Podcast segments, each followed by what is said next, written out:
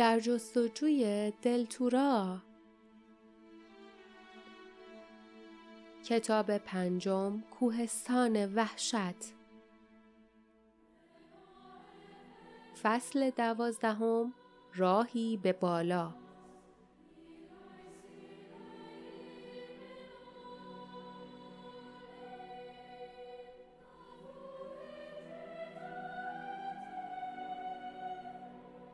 آنها از میان درختان به زور راه باز کردند. روی زمین خم شدند. دایره تنگ تشکیل دادند و سپرهایشان را همچون دیوار دور خود بالا گرفتند. صدای آواز خشن و قدم رو هر لحظه بلندتر می‌شد. اما صدای شکستن هیچ شاخه ای یا اسلحه‌ای که برگهای سوزنی را ببرد به گوش نمی رسید و قدمرو پاهایی که از جایی دور از دیدرس میگذشتند لحظه ای متوقف نمی‌شد. باردا گفت حتما یه جاده این دورو بر هست. همین که صدای آواز در دست محو شد، همسفران از مخفیگاهشان بیرون خزیدند و به سوی جهتی که صدا از آنجا آمده بود راه گشودند. پس از مدت کوتاهی خود را در مسیر باریکی یافتند که به سمت بالا میپیچید. شاخه های درختان جاده را پوشانده و آنجا را همچون تونل کرده بود. لیف قرولند کرد باید می‌دونستیم که کوتوله ها حداقل یه راه باز واسه خودشون نگه میدارن. بدون شک این مسیر از پایین تا بالای کوه ادامه داره. کاشونو قبلا پیدا کرده بودیم. باردا گفت حتما اون گروه از کوتوله ها قبل از شروع طوفان پایین کوه رفته بودن. تو این فکرم که اونجا چیکار داشتن؟ فکر می‌کنم کار خلافی می‌کردن. چون تنها جاده پای کوه همون جاده ای که به سرزمین سایه ها میره. پرین خسخس کنان گفت اما کوچوله ها دوستای نگهبانای خاکستری نیستن. از وقتی صدای قدمرو را شنیده بودند این اولین باری بود که حرف می‌زد.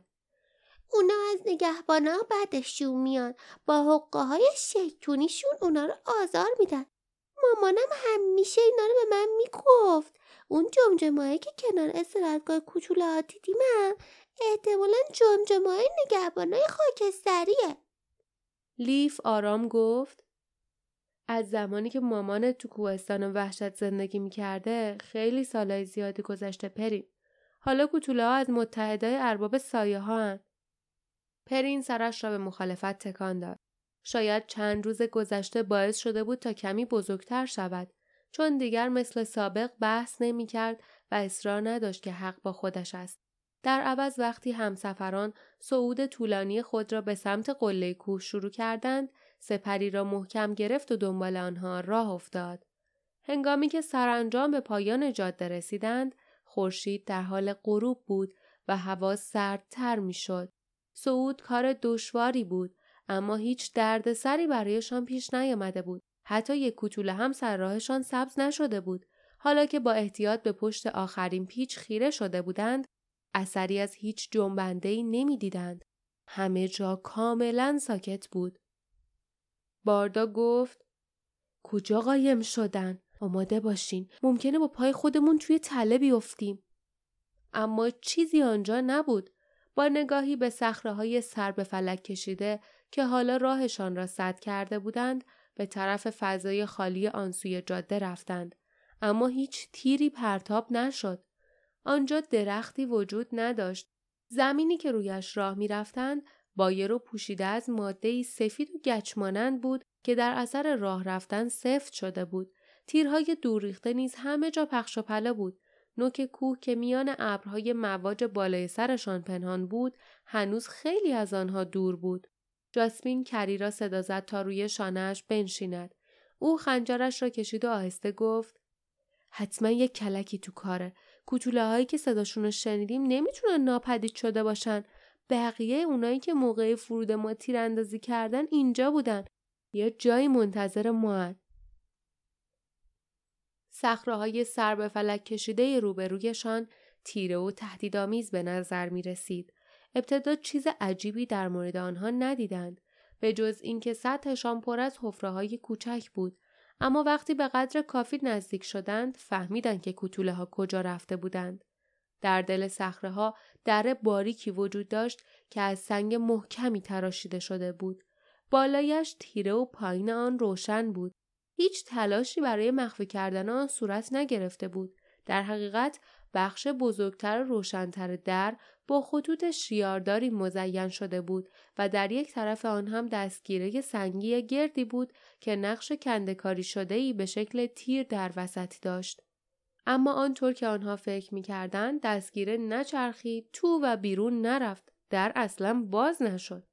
باردا قرولند کرد حقه کوتوله ها و دستش را روی سنگ کشید و بیهود این طرف و آن طرف آن را فشار داد. پرین با نگرانی گفت چرا می‌خوایم برین تو؟ حتما اینجا پناهگاه کوتوله هاست. جایی که می‌خورن و میخوابن و گنجاشون رو نگه میدارن. باردا که همچنان سنگ را امتحان می‌کرد اخم کرد و گفت دقیقا.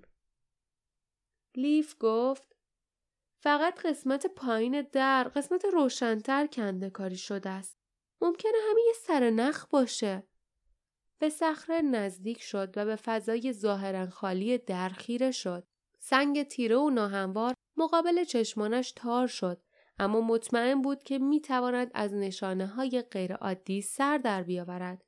آهسته گفت اینجا یه چیزی کنده کاری شده. به نظرم یه کلمه هاییه. اما انقدر کوچیک هم بعدش هم انقدر سنگ تیره است که نمی‌تونم تشخیص بدم. شنلش را کناری زد تا کمربند دلتورا را ببیند و فوری متوجه شد که یاقوت سرخ به رنگ صورتی درآمده است. نشانه تهدید خطر. با چهره در هم اندیشید. احتیاجی به اختار نیست. خودم خوب می‌دونم که به استقبال خطر میریم. انگشتانش به طرف یاقوت زرد رفت. این سنگ قبلا ذهنش را هوشیار و روشن کرده بود. پس شاید حالا هم کمکش می‌کرد. اما قبل از آنکه حتی دستش گوهر را لمس کند فکری به ذهنش رسید خم شد مشتی گرد سفید از زیر پاهایش برداشت و روی سنگ تیر مالید بعد گردهای اضافی را از روی آن پاک کرد. گردهای باقی مانده در حروف کندکاری شده فرو رفتند و آن را کاملا واضح نشان دادند. جاسمین اخم کرد. چه شعر بچگونه ای؟ منو یاد شعری میندازه که وقتی کوچیک بودم پدرم یادم داده بود.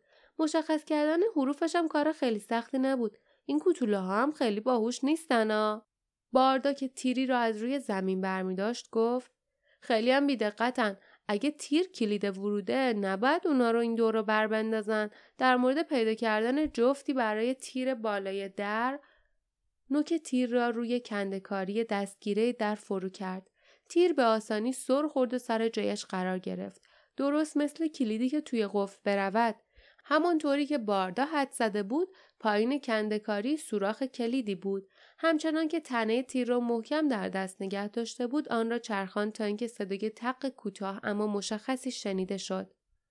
باردا رو به همسفرانش کرد. شمشیر را کشید و گفت باز شد. بریم تو؟ پرین که دیگر نمی‌توانست ساکت بماند التماس کرد. شما میگین کوچوله ها باهوش نیستن ولی باهوشن باهوشن اونا از حقه و تله خوششون میاد این در اوناست اگه ازش استفاده کنیم میمیریم من می‌دونم لیف قاطعانه گفت پرین ما باید وارد پناهگاهشون بشیم. کوتوله ها یه چیزی رو اینجا قایم کردن که ما باید پیداش کنیم. اما لازم نیست تو با ما بیای. می‌تونی برگردی به مسیری که اومدیم.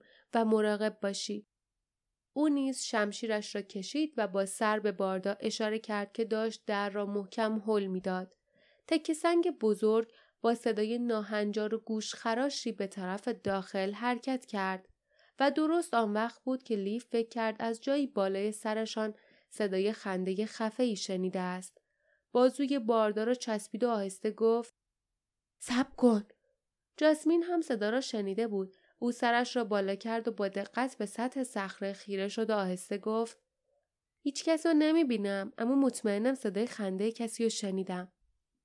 باردا گفت شاید صدای پرنده بوده. او ایستاد و هنوز دستش روی در بود. کری جیغ کشید.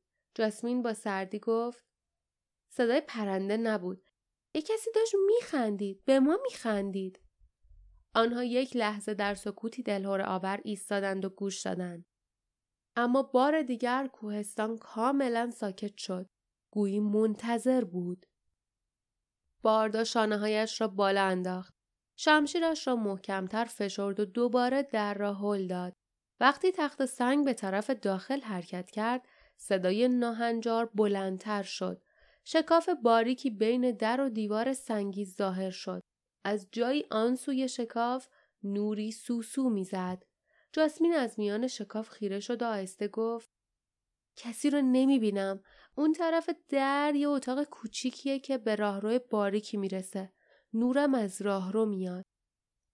با چهره کوچکش که سرشار از اعتراض و مخالفت بود به دوربر نگاه کرد. خنجر در دستش برق می‌زد.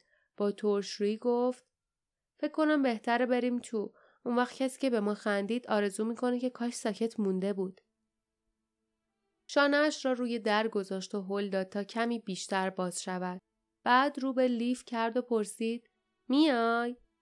لیف قدم پیش گذاشت اما در همان لحظه پرین راهشان را بست و التماس کرد نه نه لیف تو یکی نباید بری لیف که قافلگیر شده بود سکندری خورد و تعادلش را از دست داد و با سنگینی روی زمین افتاد حیرت زده روی زمین ماند و به در خیره شد انگار خطوط شیاردار بلند روی سنگ کمرنگ مقابلش می درخشیدند.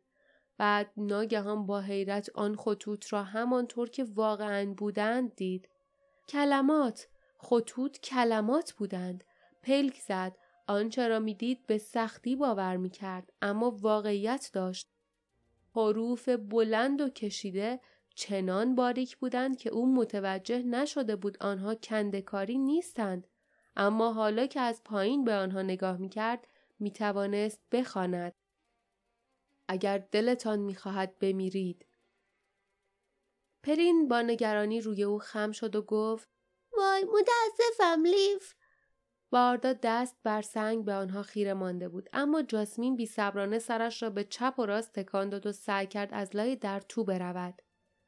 لیف با تلاش روی پای ایستاد و با لکنت گفت جاسمین نرو تو جاسمین این یه تله لیف جلو پرید و آستین جاسمین را گرفت و درست در همین موقع جاسمین با فریادی توی گودالی افتاد که آن سوی در دهان گشوده بود.